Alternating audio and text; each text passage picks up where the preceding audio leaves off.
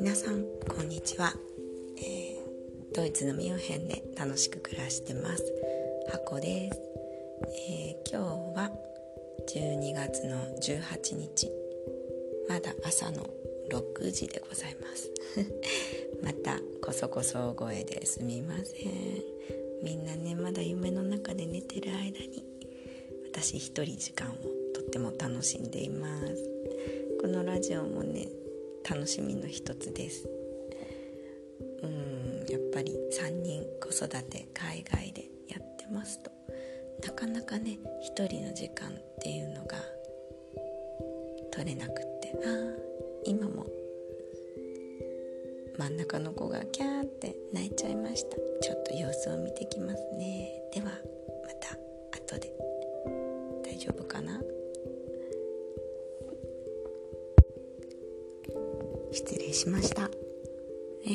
中の子は多分夜泣きだったと思います。夜泣きって言ってもまあ夢見てキャーってなっちゃったみたいではい今また落ち着いて寝てくれました。うんなんかね真ん中の子はとっても感受性が豊かであの泣いちゃったりとかよくお家でねよく泣くんです。けど彼女のすごいところは外で泣きません。これはねびっくりしたんですけど初めて保育園に通った時も保育園を変えて通い始めた時も幼稚園に変えて通い始めた時もあとはドイツに来てドイツの幼稚園に通い始めた時も彼女ね一切泣かないんです。強い。だけどその分貯めてます。貯めてお家に帰ってくるのでお家ではたくさんスキンシップ取ってであの泣いたり怒ったりしていいよって。全部感情だしな。頑張ってきたねって言ってあのお家でケアしてますね。ね溜め込んじゃう性格の子っていうのが私の中では心配です。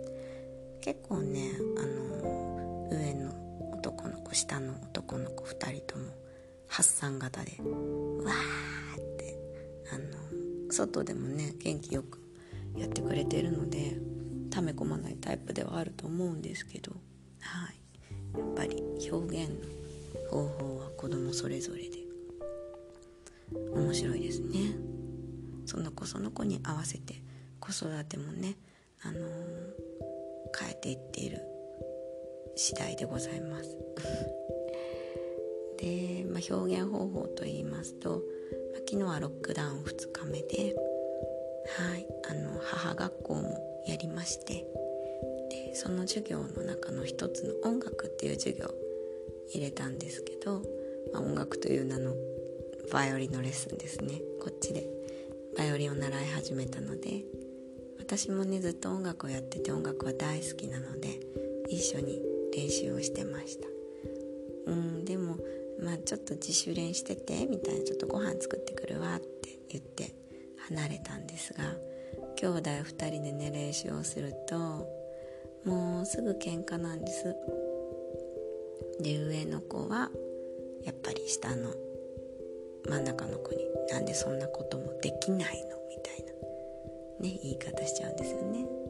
で下の子はもうプライドもありますからふんってなって駅のも喧嘩してました。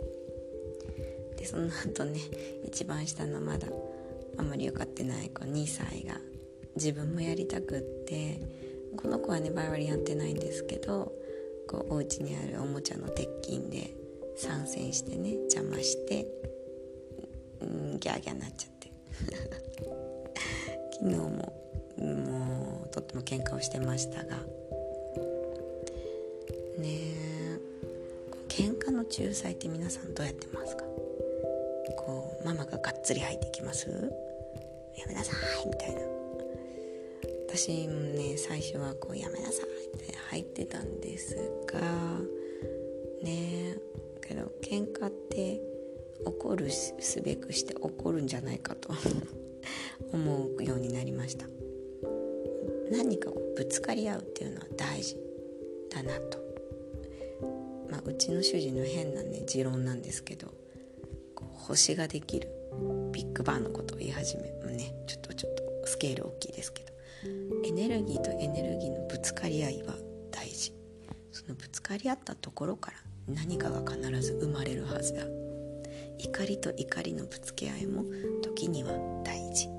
そこから何かが生まれるんだっていう持論をね一回聞かされてなんか私の中で変に納得しちゃいましてなるほど。喧嘩も大事だなと。なので喧嘩がわーってなってるところには仲裁に入らないようにしましたそうですねあんまりねひどい取っ組み合いの喧嘩にうちはならないのでそれもねありがたいところではあるんですけどね喧嘩の種類にもよるかもしれませんねうんでうちはねわーってなってギャーギャー言い合ってでその後まあ3人のうちの誰かが私に助けを求めに行きますでそこで初めて仲裁するようにしました。そうするとあのこう自分の感情だけではってなってるところに仲裁される。となんかこう自分のこう発散したいものも発散できずに止められちゃう。よりも思いっきりやり合った後にこう私が入って「どうだで何どうしたの？何だったの?」ってこう冷静な人が入り分析しそっかじゃあここはこうだったんじゃない？あなたはこういう気持ちだったんでしょ？ってこう冷静に言って、ね、私もねこう感情的にならずに済むんですよね。こう喧嘩の途中で入ると自分もエキサイトしちゃってこう何が何だか 分かんなくなる時もありました。なのでこうお互いのこう話を聞いてお互いの話を聞かないと相手はどう思ってるかっていうのはねまた違いますからね。でも情報をお互いに共有しこういう気持ちだったんだっていう気持ちの共有をしてで分析をし結局ね喧嘩っていうのは喧嘩両成敗だって私はどこかで思ってますのではい。なのでこうだったでしょ？こうだったんだよね。お互い悪いよね。けどお互いのこういうところは良かったよね。ってこう喧嘩の中にもいいとこもあるんですよ。面白いですよね。で仲裁しで納得して謝るっていうふうなことをやってます。で昨日はねあのー、下の2歳と真ん中の5歳が喧嘩をしてでそこの喧嘩の真っ最中に8歳が止めに入ったんですね。そうするとこの5歳はストレーション溜まってるところにお兄ちゃんがこう上から押さえつけられたんですよね。そんなね2歳の弟をいじめるんじゃないみたいな。けどよくよくまあ私はね見てたので分かってるんですけどいじめたりはしてないんです。もう簡単なことで踏み台があって踏み台にまずこう踏み台を使って5歳の子が外を見てたんですね。で2歳の子がそれをや真似してやりたがってでその5歳の女の子をね掴んでこう引きずり下ろそうと。これまた強いんですよ。引きずり下ろそうとしてて。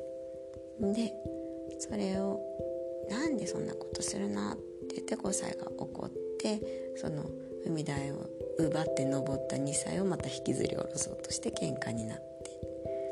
で8歳の長男はね途中からしか見てなかったんで5歳の子が悪く見えたみたいでそんなちっちゃい子に強い力でやっちゃダメって怒ってくれたんですね。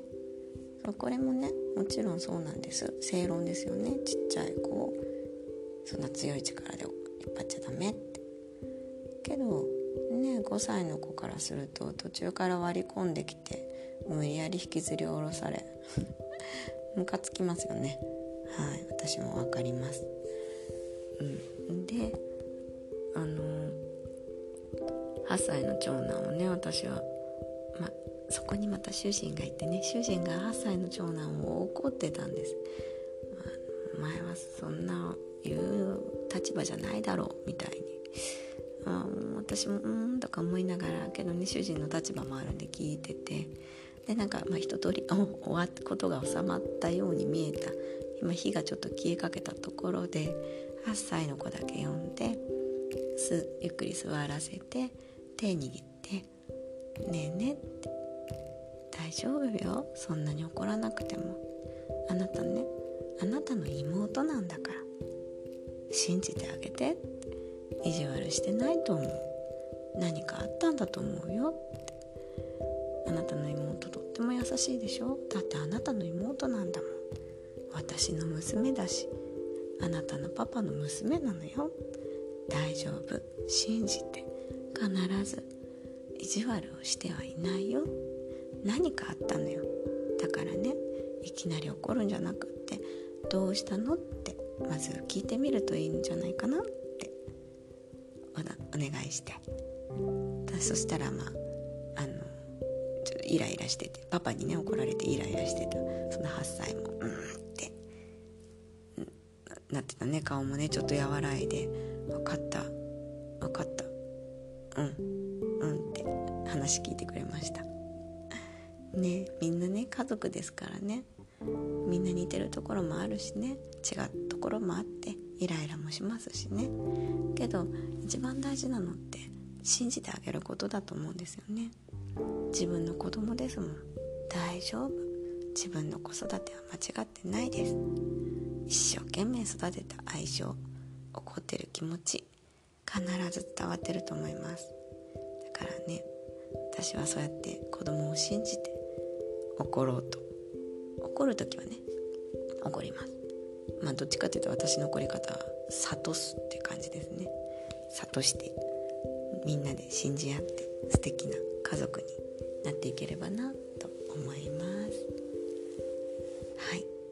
また今日もとっても長くなってしまいましたが 皆さん最後までお聴きいただきありがとうございます。ではまたお会いできることを楽しみにしております。箱でした。